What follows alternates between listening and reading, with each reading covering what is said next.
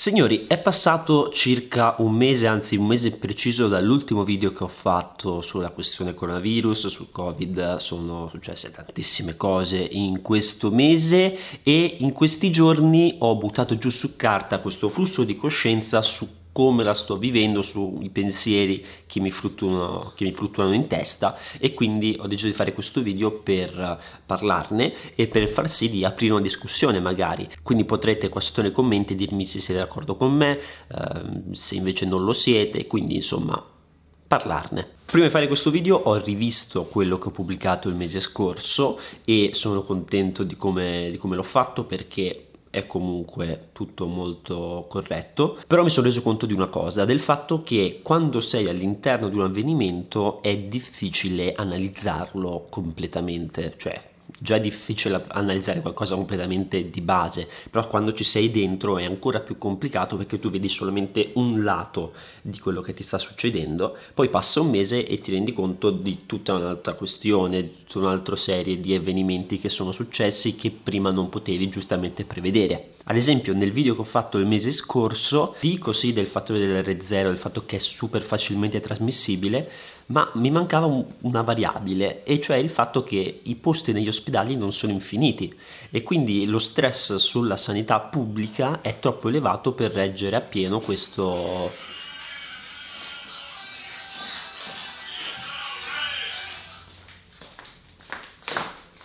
Ah, sono visto qua, vero? Sì.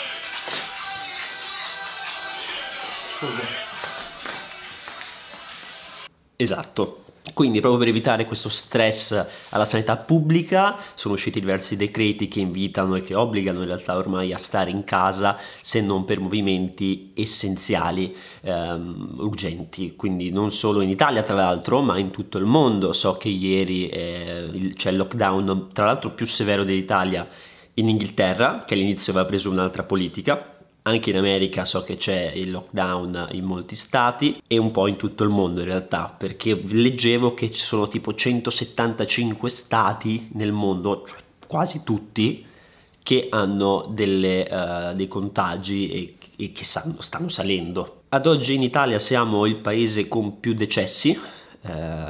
che non è propriamente una cosa positiva, però sono fiducioso, sono fiducioso perché restando in casa, evitando contatti sociali, ma evitandoli davvero, in un po' di tempo tutta questa situazione si risolverà. È una situazione che provoca paure e incertezze, uh, da questo punto di vista non, cioè, penso ci sia niente da dire, le aziende sono chiuse, non si può lavorare al massimo regime perché o sei costretto a fare smart working e quindi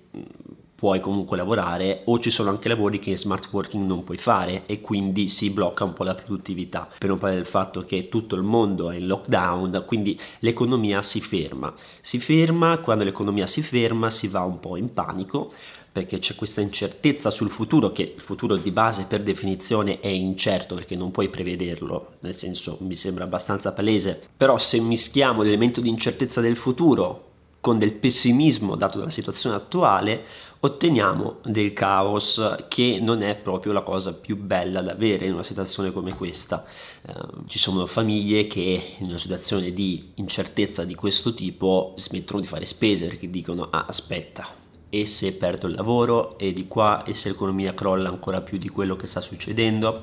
e se lo fanno le famiglie poi immaginate più, più grande livello lo fanno anche le aziende, quindi bloccano campagne marketing, bloccano investimenti, i fondi iniziano a vendere le azioni delle aziende che sono più colpite secondo loro di questa roba, si vende in massa, il valore delle azioni cala tantissimo e quindi si, va, si entra in un periodo di recessione. Ora è un po' difficile da spiegare così, non sono la persona più adatta per spiegarlo, ma se eh, cercate online sicuramente trovate qualcuno di più esperto che può spiegarvi bene eh, cosa vuol dire questo. Già c'era la crisi con quel problema del 2008 dei mutui, della crisi finanziaria, immaginiamoci ora, e sarà un po' un problema, ecco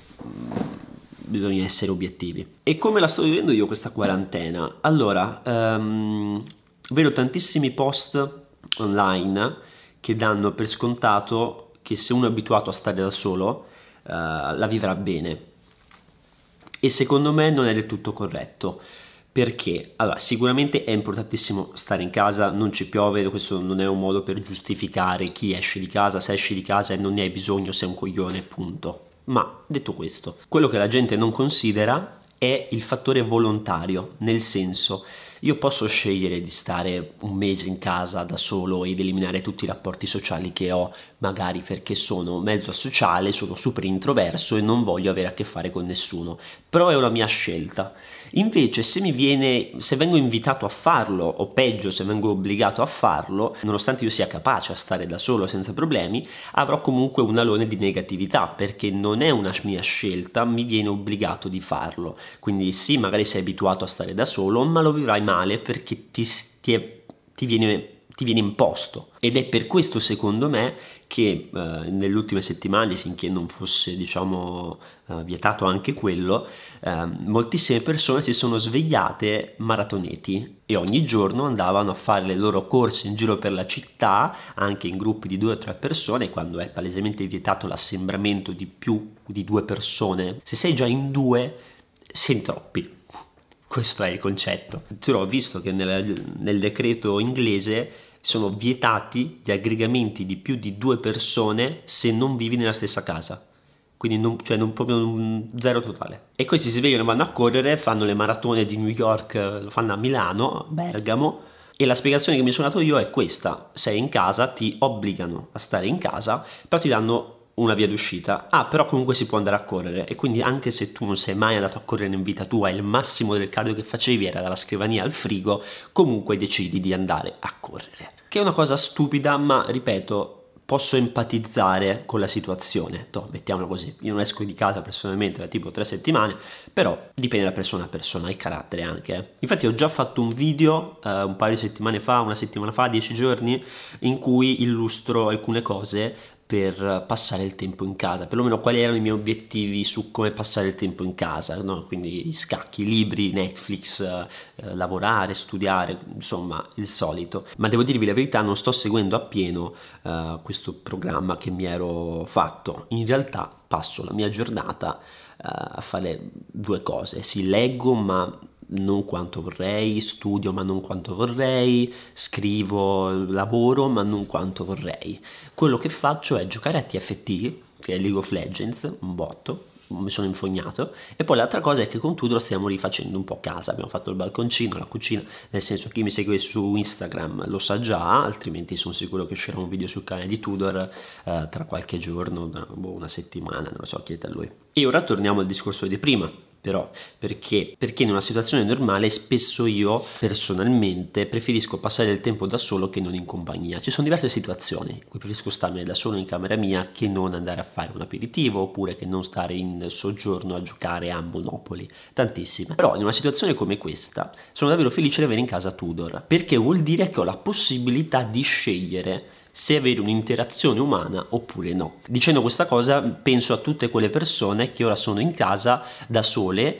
e vivono da sole e devono stare da sole ovviamente fino a quando sarà necessario. Ovviamente non è che siamo lì tutto il giorno abbracciati e dire oh mio Dio, oh mio Dio, però nel senso se la mattina sono in camera mia a lavorare o a far finta di lavorare, poi so che a pranzo mangeremo insieme, che magari dopo cena ci potremo guardare un film, nel senso il discorso è questo, ho la scelta di poterlo fare, posso scegliere. Anche normalmente se io scelgo di isolarmi in una situazione normale, ho comunque la possibilità di uscire, ok? Di interrompere quando voglio questo periodo di isolamento. Se in questo periodo storico invece vivo da solo e magari eh, sono uno studente fuori sede, sono lontano dalla mia famiglia e non posso andare da nessuna parte, vivo da solo, potrebbe essere un po' più dura del previsto, ecco. E se per alcuni sarà dura, sono sicuro anche che per altri invece sarà molto utile perché ehm, beh, semplicemente se una persona è molto estroversa ed è sempre abituata ad avere persone accanto, allora di base difficilmente vivrà da sola, ok? Avrà dei conculini, però se vive da sola si troverà eh, spessissimo all'interno di videochiamate, messaggi, robe varie, quindi cercherà sempre di tenere aperti i rapporti ma sarà costretto per forza di cosa a passare anche del tempo da solo con se stesso e penso che questo sia molto utile per tutte le persone estroverse, che poi più che estroverso è più una questione di socialità mischiato a estroversione, però viceversa se sei super introverso e magari non sei proprio un amante dei rapporti umani, in questa situazione noi che in genere siamo animali sociali mi, mi verrebbe da dire che ti verrà da cercare rapporti umani per forza perché dopo due o tre settimane di stare in casa da solo e l'unica cosa che fai è andare a fare la spesa e avere una, un dialogo con la cassiera per dirti quanto resto ti deve dare insomma avrai una necessità di avere un qualche tipo di rapporto. Secondo me potrebbe essere utile per alcuni speriamo non duri troppo questa situazione. Fatto sta che in queste due settimane io penso di aver sentito